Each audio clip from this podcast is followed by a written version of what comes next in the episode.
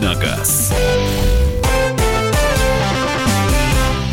Здравствуйте, дорогие друзья! Я Валентин Алфимов. Начинаем с вами новую рабочую неделю. Помогает мне Кирилл Милешкин, редактор отдела автомобильной информации журнала «За рулем». Здравствуй, Кирилл. Здравствуйте. Ну, итак, и правда, давайте начинать. Алексей, который задал нам вопрос про трассу Москва-Питер, вы будете первым у нас в следующей части. Никуда не переключайтесь. Мы прямо с вас начнем отвечать на вопросы наших слушателей.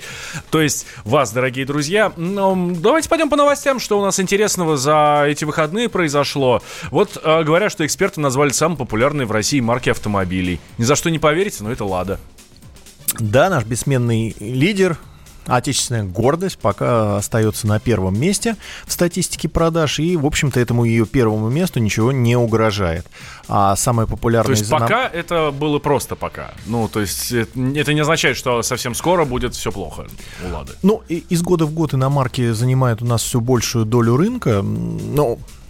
кризис, да, и падение доходов населения, конечно, «АвтоВАЗу» играют на руку, помогают, потому что клиенты начинают смотреть на машины подешевле. И... вот почему у нас проблемы в экономике, вот у нас почему падают доходы населения, чтобы у «АвтоВАЗа» все было хорошо, точно. А, конечно, у нас все работает на то, чтобы у него все было хорошо, да. Но... преимущество его пока остается очень весомым, и самая популярная из иномарок — это марка Kia. Да, марка Kia, а замыкает тройку вот этого рейтинга, тройку лидеров Hyundai с результатом 16 тысяч продаж. У Kia 20 тысяч покупателей было вот... в ноябре. Да, в ноябре. А у Lada аж 31 тысяча машин была продана. Ну, это серьезно. Kia и Hyundai, ну это же по сути одно и то же. Да, в принципе, и некоторые... которые вот прям совсем за иномарки, говорят, ну давайте их считать вместе, тогда продаж будут больше «Лады». Весомо. Так, следующими в рейтинге оказались автомобили марок «Рено». Я так понимаю, что «Дастер» здесь вытягивает все в первую очередь. Да, он остается самым популярным у «Рено». «Логан», «Сандеро» поклонников теряют, а вот ниже с выходом купе кроссовера «Аркана» из топ-25 в ноябре окончательно уже вывалился «Каптюр». То есть получается, что новая «Аркана» клиентов у «Каптюра» отбила. Вот. А потом идет Volkswagen. И мне, кстати, совершенно удивительно, почему именно Volkswagen. Ну, видимо, за счет Пассата. Все-таки это достаточно популярная у нас машина, потому что остальные... ну, Поло. Только не Пассата, а именно, да, Поло калужской сборки. Он у них самый популярный. И, кстати, несмотря на возраст, машине там уже 8 или 9 лет. Замена у нас будет только в следующем году. И вот он остается на пятом месте в абсолютном зачете. То есть машина имеет очень и очень хорошие позиции. А с выходом следующего поколения, если в следующем году немцы не пожадничают с ценой, если машина не сильно подорожает, то, я думаю, он может подняться даже выше. А что будет в следующем году? Это будет рестайлинг или это вообще будет какая-то новая машина? Нет, это будет абсолютно новое поколение Polo на новой платформе, а вот двигатели, коробки передач останутся теми же самыми. То есть это будет атмосферник 1.6, скорее всего. То есть пока официальной информации нет, но с большой долей вероятности это можно предположить. Атмосферник 1.6, как и сейчас, и турбомотор 1.4. Но эта машина появится, я думаю, не раньше середины года. А начнет год Volkswagen с запуска у нас новой Jetty. Это машина гольф-класса. Он у нас так потихонечку вымирает. Но Volkswagen вот не отказывается от игры в этом сегменте. И вот новая Jetta тоже на новой платформе, тоже с абсолютно новым кузовом у нас появится, ну, скорее всего, где-то в первом квартале, может быть, во втором. А куда делся сам «Гольф»? Почему «Гольф-класс», лидером которого, прародителем которого, собственно, стал сам Volkswagen Golf, куда он делся? Это же прекрасная машина, только дорогая. Да, в этом-то вот все и дело. Дороговат он для нас. В Германии, конечно, он лидер, он до сих пор в почете, но из имиджевых соображений, как вот свою такую основную ключевую модель, Volkswagen ее у нас продает, и продажи, кстати, для ее цены, то есть она стартует там почти от 1,5 миллиона, продаж для ее цены, в общем-то, неплохие. Ну и повторюсь, этот вот гольф-класс у нас, он постепенно вымывается, то есть люди уходят либо классом ниже, выбирают седаны, хэтчбеки Б-класса, которые чуть доступнее, но оснащены не хуже. Либо, как это стало модно, смотрят в сторону кроссоверов. И здесь уже берут свою те же самые Kia и Hyundai, которые стали вторыми-третьими по продажам в прошлом месяце. Именно так. Дальше идем по новостям. Праворульные машины перестают быть популярными. Даже на Дальнем Востоке все меньше и меньше продаж, особенно оттуда из Японии. Ну, собственно, откуда они все у нас идут. Что происходит, почему и вообще правый руль и Дальний Восток — это же синонимы. Да, говоришь правый руль, сразу представляешь Дальний Восток. Говоришь Дальний Восток, сразу представляешь себе правый руль. А тут нет, все уже. Но аукается политика последних лет, постепенное повышение пошлин, закручивание гаек, потому что не секрет же, что из Японии на Дальний Восток машины ввозили не только вот по такой по официальной схеме, да, машину в сборе, нормально растаможили и прочее. Были так называемые конструкторы, распилы, когда машины ввозили по запчастям, здесь их уже собирали, легализовали, это позволяло дешевле их растамаживать, и, собственно, машины становились неизвестного, да, качества, да, ну, фактически кустарная сборка, но зато было сильно дешевле. Вот. А сейчас с этим боролись, вот оно к своим результатам и привело то, что машины сильно подорожали, и люди стали смотреть на сегмент новых машин. На Дальнем Востоке растет число официальных дилеров. То есть, если раньше это была какая-то экзотика, действительно, да, как там, ну, правый руль с пробегом и все, ну, куда я там пойду. А сейчас нет. Вот я был во Владивостоке в начале года, в феврале, в командировке, и, ну, не сказать, что нормальных, да, для нас леворульных машин там очень много, но они не теряются в потоке, как это было несколько лет назад. И действительно, в пригороде Владивостока уже достаточно много официальных дилерских центров. То есть машины появляются, и именно первичный рынок там оживает. Ну да, я был в Владивостоке лет 6 назад, первый в последний раз, и когда я видел леворукую машину, я просто провожал ее взглядом. О, смотри, говорил я. Хорошо, гайки закручивают, и действительно ли теперь стало невыгодно покупать машину с правым рулем из Японии? Например, моя любимая машина моей мечты — BMW 3 серии. Тащусь от нее, очень хочу себе купить. Ценник здесь у нас, на континенте, так скажем, да, зашкаливает. И я ради прикола как-то посмотрел на том же Автору, сколько стоит праворукая BMW 3 серии. Ну, вот в последнем кузове, в 30-м, да? Вот F30. Меня очень приятно удивила цена. Потом я подумал, ну, бог его знает, собственно, что с этой машиной делали последние несколько лет, пока она здесь в России. Думаю, ну, я же, наверное, могу и в Японии прямо ее купить на аукционе. Будет ли она мне дешевле, чем здесь леворукая? Нет, однозначно нет, потому что растаможка и доставка всю выгоду, к сожалению, съедят. Так что нет. Тем временем BMW тут заявила, что с 2020 года поднимает цены на свои машины. Не так много, там в среднем 2%, но все равно... Ну, как раз это примерно стоит, да, та доля, которую составляет утилизационный сбор в стоимости. Угу. То есть все дело в нем. На автомобиле, да, у нас с 1 января очередное повышение. И BMW просто стала первой ласточкой, кто об этом объявил официально, потому что подорожания, безусловно, конечно, будут у всех. И дело не только в утилизационном сборе, но и куче других факторов, которые приводят к тому, что у нас машины дорожают перманентно несколько раз в год и у всех брендов. Так, сейчас сделаем небольшой перерыв. Сразу после мы продолжим. У нас в гостях Кирилл Милешкин, редактор отдела автомобильной информации журнала «За рулем». Будем отвечать на ваши вопросы, которые вы нам задаете в Вайбере, WhatsApp, +7 967 200 9702. Дави на газ. Иркутск 91,5, Воронеж 97,7, Краснодар 91,0, Тюмень 99,6, Анапа 89,5, Владимир 104,3, Барнаул 106,8. Екатеринбург, 92,3. Санкт-Петербург, 92,0. Москва, 97,2. Радио «Комсомольская правда». «Комсомольская правда». Слушает вся страна. Слушает вся страна.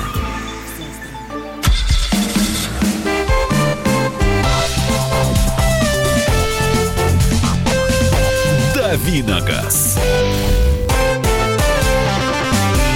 Возвращаемся мы в прямой эфир. Я Валентин Алфимов, рядом со мной Кирилл Милешкин, редактор отдела автомобильной информации журнала «За рулем». Будем отвечать сейчас на ваши вопросы, которые вы нам задаете. Так, как можно задать вопрос? Все очень просто. Либо позвонить нам сюда, прям в студию, в прямой эфир, на всю страну. Мы с удовольствием с вами пообщаемся. 8 800 200 ровно 9702. Либо можете написать нам этот вопрос в Viber, WhatsApp. Ну, что вам больше нравится, каким мессенджером удобнее пользоваться. Номер тоже достаточно простой. +7 967 200 ровно 9702. Ну и поехали по вопросам. Я Алексею обещал, что его вопрос будет первый. Доброе утро. Подскажите, что цельного проезда от Москвы до Питера по платной дороге так и нет? Нет. Есть. А объезд Твери, он же там приходится съехать. Если мы говорим об этом, да, строго до запятой следуя, то М11 полностью, конечно, не достроена. Обход Твери строить и даже проектировать еще не начали. И там приходится съезжать и ехать по старой трассе М10. Но там нормальная трасса. Это не тот объезд, обход Твери на М10, который, возможно, помнят те, кто давно в Питер не ездил. То есть это уже отнюдь не двухполосная дорога, по две полосы в каждую сторону. Там полосы 3-4 как минимум, светофоров...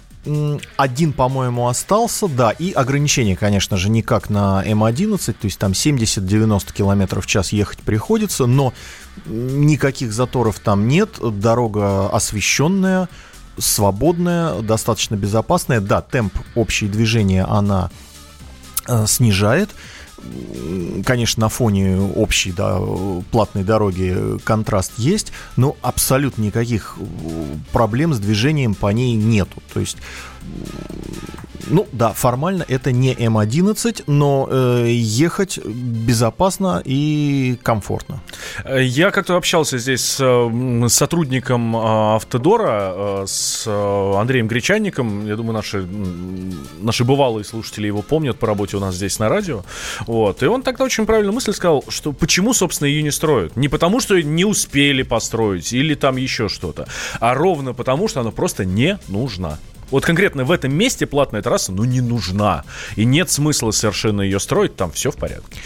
Возможно, сейчас поток по М11 с ее полным запуском вырастет. И, возможно, опять-таки, посмотрев на объезд Твери по М10, будет принято какое-то решение. Но вообще, в целом, конечно, М11 заканчивать планируют. И обход Твери появится. Он появится...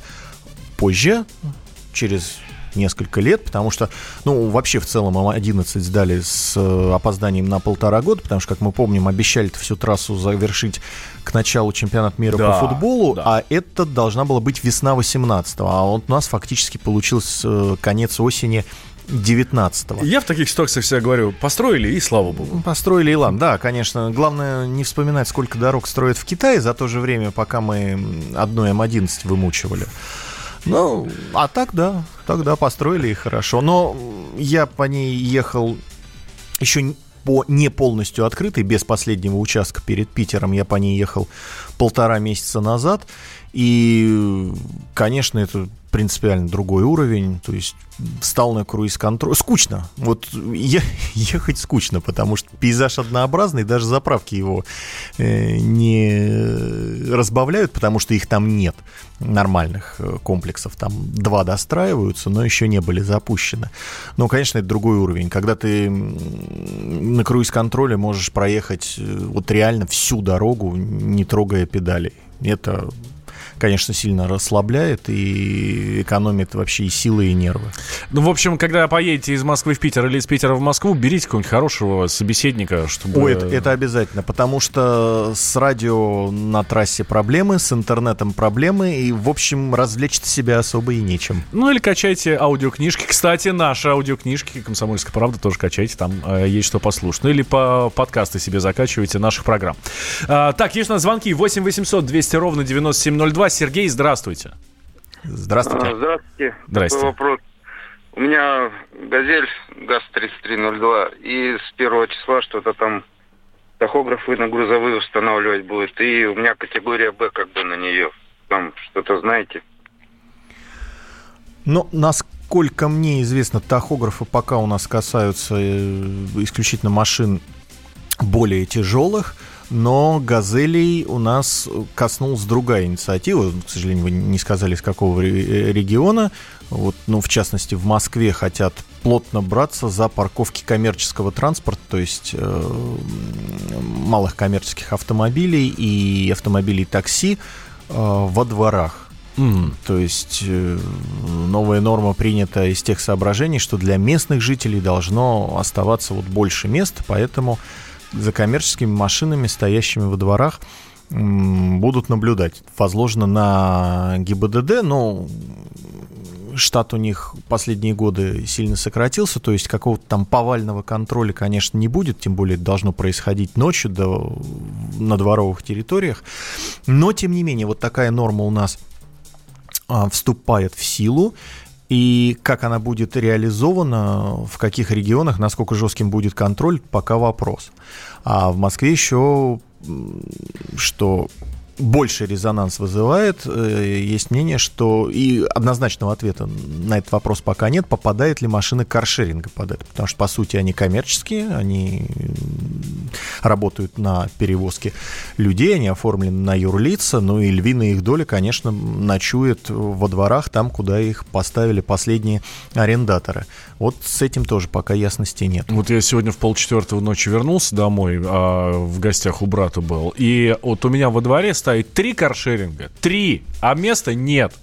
Знаете, как я ругался? Да, вокруг каршеринга вообще сейчас обсуждение все больше разных инициатив, потому что, например, у некоторых бизнес-центров в Москве проезжаешь мимо, и все парковки, там, ну, львиная доля машин — это каршеринг.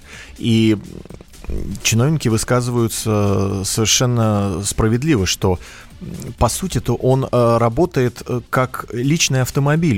Его в течение дня вот из этих мест никто не берет. Он приехал там к 9-10 утра, отстоял до 6-7 вечера, где их также разбирают и разъезжаются по домам. То есть, по сути, никакого оборота нет. Точно так же, как и личные машины, с которыми боролись, занимали на весь рабочий день на несколько часов эти парковочные места. Теперь все забито каршерингом.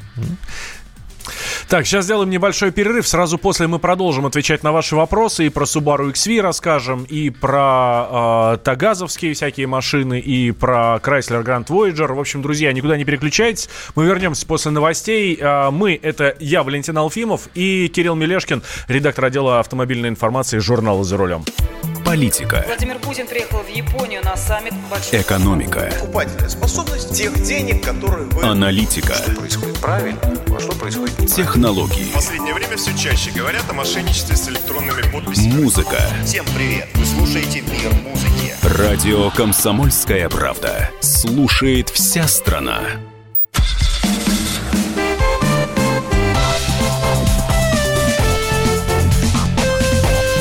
Виногаз. Мы в прямом эфире, друзья. Здравствуйте. Я Валентин Алфимов, Кирилл Милешкин рядом со мной, редактор отдела автомобильной информации журнала «За рулем». На вопросы ваши отвечаем с огромным удовольствием. Соскучились мы по вам за выходные и, собственно, передаем вам большой привет. Пишите нам. +7 967 200 ровно 9702. Это Вайбер и WhatsApp. Либо звоните нам 8 800 200 ровно 9702. Доброе утро. Что скажете про Subaru XV? Новая, 2-литровая, 150 лошадей сил, какие проблемы с эксплуатацией могут быть? Ну, каких-то особых проблем нет. Единственная проблема в том, что за счет того, что у Subaru отсутствует локальное производство в России, машины импортные, ну, как бы, с одной стороны, плюс, да, японская сборка, но, с другой стороны, машины выходят не дешевыми, из-за чего, в общем, Subaru в статистике продаж у нас не блещет. Но в плане надежности все очень и очень достойно, тем более речь идет о новой машине, там с гарантией волноваться вообще не о чем. Так что если она вас устраивает по цене, вариант неплохой. Ну и отдельно отмечу, что у Subaru очень достойный комплекс системы активной безопасности EyeSight. И если вы еще не определились, да, с комплектацией, то рекомендую обратить внимание вот именно на машину с комплексом EyeSight. Там есть адаптивный круиз-контроль и прочие ассистенты водителя. Доводилось их проверять, тестировать в реальных условиях. Работают очень и очень достойно, так что вот на них денег не жалейте. EyeSight на наш переводится как «боковой глаз». Так что здесь, я думаю, одно название уже за все говорит. Есть звонок у нас 8 800 200 ровно 9702. Михаил на связи. Михаил, здравствуйте. Здравствуйте, ребята. Здравствуйте. Скажите, пожалуйста, а вот что-нибудь Kia планирует вместо Mohave? Уже как бы много лет он. И смотрю, на американских рынках уже бегает, там машина такая большая. Ну вот по этому вопросу. Что скажете? Спасибо. Да, действительно, вы правы. Mohave машина заслуженная, но она никуда не уходит. И вот буквально в конце прошлой недели появилась новость. Для России сертифицировали рестайлинговый Mohave. В 2020 году он у нас появится. И машина сильно изменилась и по салону, и внешне. Ну, правда, внешне спереди и сзади, а вот профиль, так как кузов, в общем, не меняли, в профиле она осталась той же самой. И у Kia есть действительно новинка этого же класса. В этом году представлена. Telluride называется. Продается уже в США. Но пока непонятно, когда у нас появится вот модель Telluride, в силу того, что вот сертифицировали Mohave, вряд ли выставят две модели в одном классе, причем одна из них явно современнее, намного современнее другой. Поэтому, наверное, еще там пару лет придется пожить с Mohave, и только потом появится Telluride. Но, возможно, аналог более свежий к нам привезет Hyundai, который родственная марка из того же концерна. Так что вот можно посмотреть в ту сторону. Отличный вопрос от нашего слушателя. При движении в центр по проспекту Маршала Жукова перед тоннелем три полосы попутного направления разделены одной сплошной. На левой полосе находится аварийный автомобиль. Можно ли его объехать, перестроившись в соседнюю справа полосу, или нужно ожидать, пока его эвакуируют или починят? Вопрос не праздный. Пришел штраф за нарушение разметки. Ну, если... Да, ситуация действительно с камерами такая случается с завидной регулярностью. Что можно сказать, исходя из практики? Если на фотографии видна причина вашего перестроения, то есть так называемого вынужденного нарушения правил дорожного движения, то вы можете подать жалобу, апелляцию, и штраф с огромной долей вероятности, конечно, отменят. Но бывают ситуации, когда вы действительно объезжали какую-то помеху, но вот она в кадр не попала, а ваше перестроение попало. И вот тут, увы, крыть вам нечем. Ну, как нечем? По фотографиям из вашего письма счастья нечем. Ну, допустим, если у вас сохранилась запись видеорегистратора, то ее тоже можно приложить, и опять-таки есть хорошие шансы, что постановление отменят. Вот лично я могу сказать, что вот попадая не раз в подобные ситуации, я специально, зная, да, что возможен штраф, именно запись вот этого фрагмента с видеорегистратора сохранял отдельно на случай, если придется идти и апеллировать, и пытаться отменить этот штраф. Но вот ни разу не пригодилось, что это было везение или штрафы в центре обработки отбраковывали, я сказать не могу. Но вот мне везло. Вам же советую попытать счастье и отменить это постановление. Светодиодные фары в туман как себя ведут? Ведь новые машины почти все сейчас на светодиодах. ну, в туман любые фары ведут себя не очень, и чем больше и ярче свет вы включаете, тем хуже. Поэтому, но действительно, что в тумане полезнее, это чем желтее свет, тем он, собственно, почему противотуманки в классическом своем варианте, они вот ярко-желтого цвета, потому что он более контрастный, его лучше видно. Но поездив на машинах со всеми типами фар, там галоген, ксенон, светодиоды, ну, могу сказать, что каких-то вот явных проблем и говорить нет. И говорить о том, что вот в каких-то конкретных условиях там ксеноновые или светодиодные фары вообще беспомощны, ездить с ними нереально, ну, такого нет. Да, возможно, но тут все зависит от конкретного. Я же не открою Америку, если скажу, что глаза каждого человека, они, ну, выскажемся так, настроены по-своему, да, и на что они конкретно у вас реагируют, какую разницу в свете, тени, в каких-то неблагоприятных условиях, как они чувствуют, сказать сложно. Да, может быть, действительно, конкретно вам вдруг светодиодные фары, ну, решительно не подойдут под плохие там погодные условия. Туман, дождь. Покупайте с лазером. Да, есть уже и такие. Стоит, правда, дороговато, но можно попробовать. Так, есть на звонок 8 800 200 ровно 9702. Виталий, здравствуйте. Здравствуйте. У меня два небольших вопроса. Первый вот по ситуации на дороге. Машина ехала в городе по своей полосе, и перебегал человек дорогу. И пока перебегал, подскользнулся, упал на полосу, и чтобы не совершить наезд, машина съехала на встречную, ударила встречный автомобиль. Кто кому будет возмещать ущерб в этом случае? И второй вопрос. Honda Accord 7-го поколения, 2007 год, рестайл, 2 литра, 155 сил. Как она по расходам, по динамике, ну и вообще? Спасибо.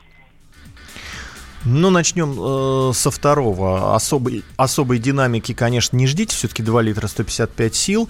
И определенные болячки у машины есть. Она в свое время была там, да, достаточно у нас популярна. Так что на форумах все описано. Не абсолютно беспроблемный автомобиль. То есть традиционно там японское качество, оно с оговорками. Но в целом весьма достойно, рассмотреть его можно. Что касается первого вопроса, то тут, увы, кто выехал на встречную полосу, то ты виноват. Любой маневр в экстренной ситуации автоматически накладывает всю ответственность на того, кто маневрирует. Так, делаем сейчас небольшой перерыв. Сразу после него мы возвращаемся, и Кирилл расскажет про абсолютно новую машину на нашем рынке.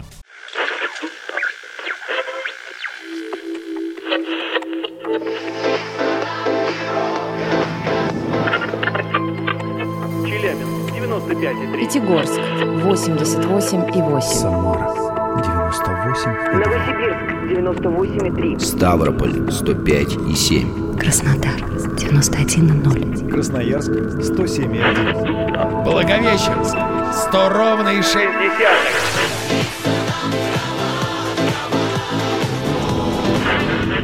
Санкт-Петербург, 92,0. Москва, 97,2.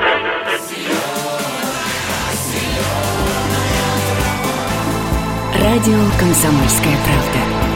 Слушает вся земля.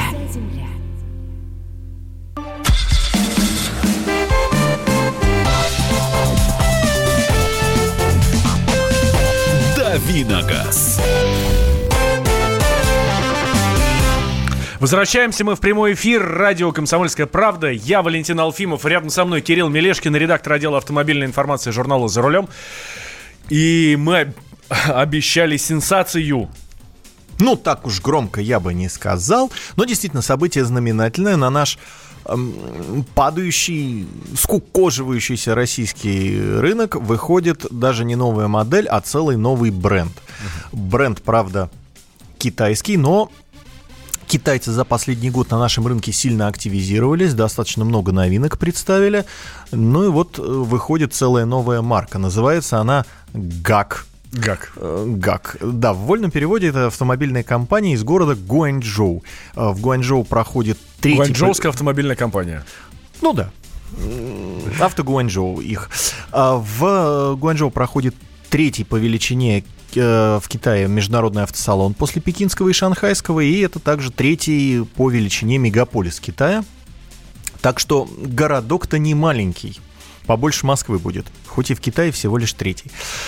Вот, и как раз сегодня вечером иду на официальную презентацию первой модели, которая появится на российском рынке, это кроссовер GS8. Значит, восьмерка это... Презентация вечером будет, давай нам сейчас уже рассказывай, что ты знаешь. Да, что-то могу рассказать. Значит, GS8 это большой кроссовер, он семиместный. Это одноклассник, ну, например, Kia Sorento Prime или Toyota Highlander. То есть полноразмерная такая семейная машина, но третий ряд у него, конечно, такой больше рассчитанный на детей. То есть я вот со своим ростом 186 сантиметров там, ну, минут 15, наверное, готов провести, но не больше. Вот. Ну, а первые и вторые ряды просто по-королевски просторные. Машина отлично отделана, там щедро оснащена, то есть каких-то явных огрехов сборки я не заметил, вот довелось уже с ней познакомиться. И, ну и разумеется, учитывая, что это все-таки такая машина, значит, компания ГАК позиционирует себя как производитель массового премиума, то есть это такой аналог Хавейлов, которые уже не первый год на российском рынке представлены и, в общем-то, завоевали себе репутацию, доказали, что в России, пусть сравнительно немного людей, но дорогие китайские машины готовы покупать. Ну вот ГАК выходит в тот же сегмент, поэтому хорошая комплектация, хорошая отделка, выглядит... Машина тоже очень достойна.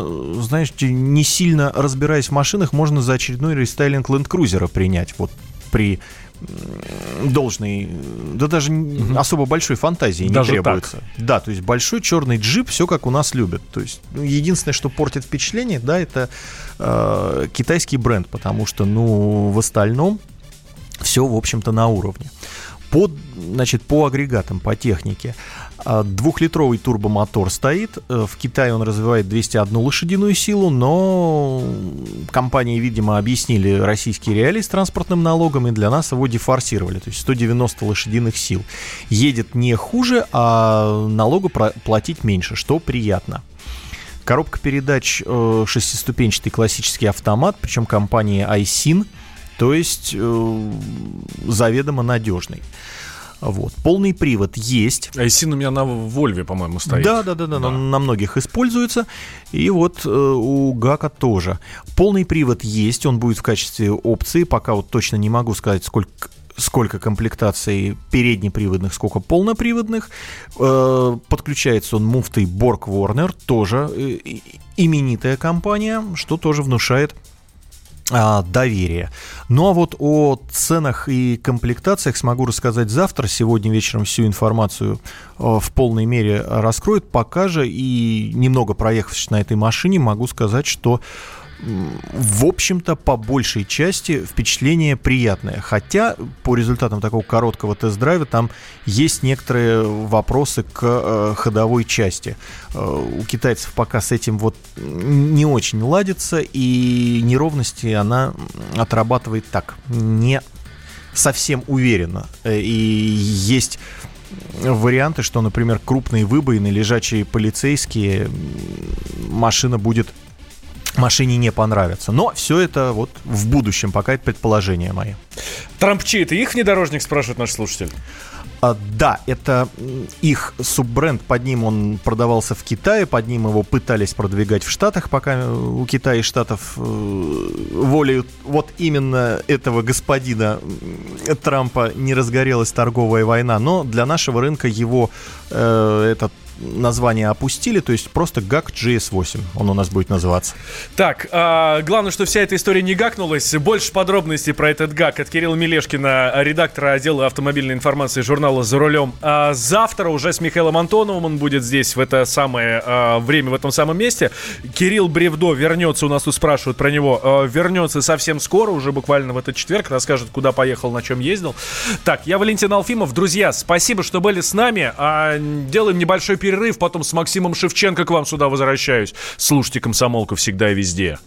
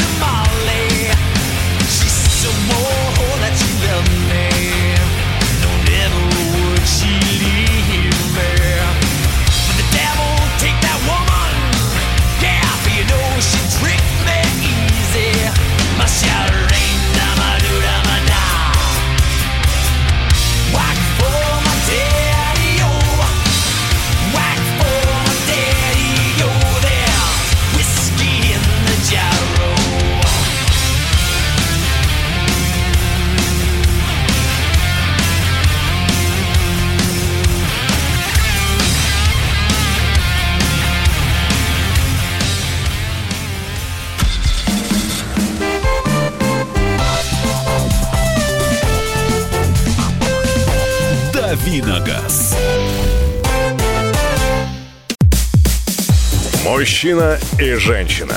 На каждый вопрос свое мнение. Говори, что ты... Почему именно сейчас? Они в 14-м, когда начали Донецк и Луганск долбать так, что пух и перья летели. Так ты сейчас-то ему зачем этот вопрос задаешь? Я задаю вопрос. Тихо. Накал страстей на радио «Комсомольская правда». Семейный подряд Норкиных в поисках истины. По будням в 9 вечера. Просто о сложном в программе «Простыми словами». Да я не Америку открываю, я не понимаю, когда этот беспредел закончится. Не знаю.